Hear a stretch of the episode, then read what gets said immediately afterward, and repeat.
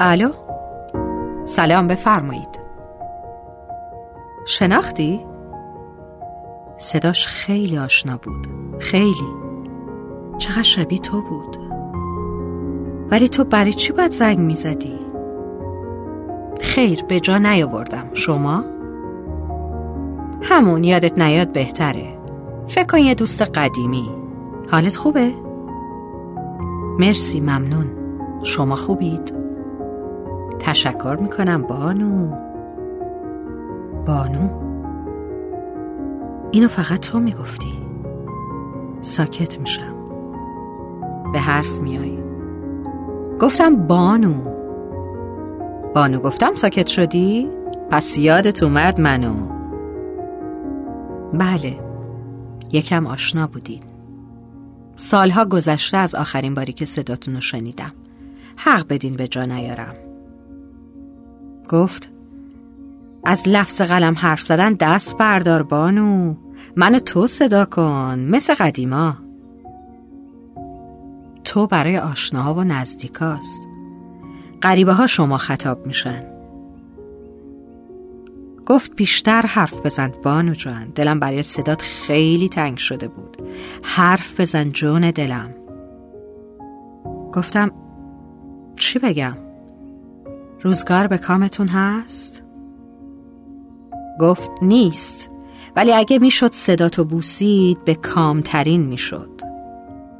نفس عمیقی کشیدم و سکوت کردم. پرسید چی شد؟ الو اونجایی؟ گفتم نه دیگه خیلی دیر شده.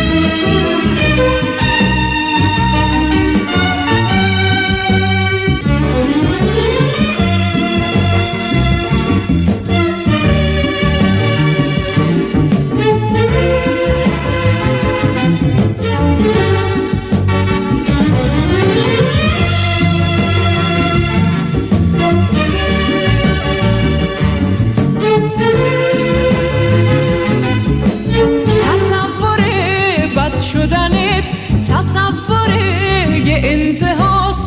حادثه یه رها شدن تو گریه های بی صداست. اسم تو شکل پنجره است. رو هرچی دیوار بازم نگاه مهربون تو پرد قلم کار واسم. صدای دل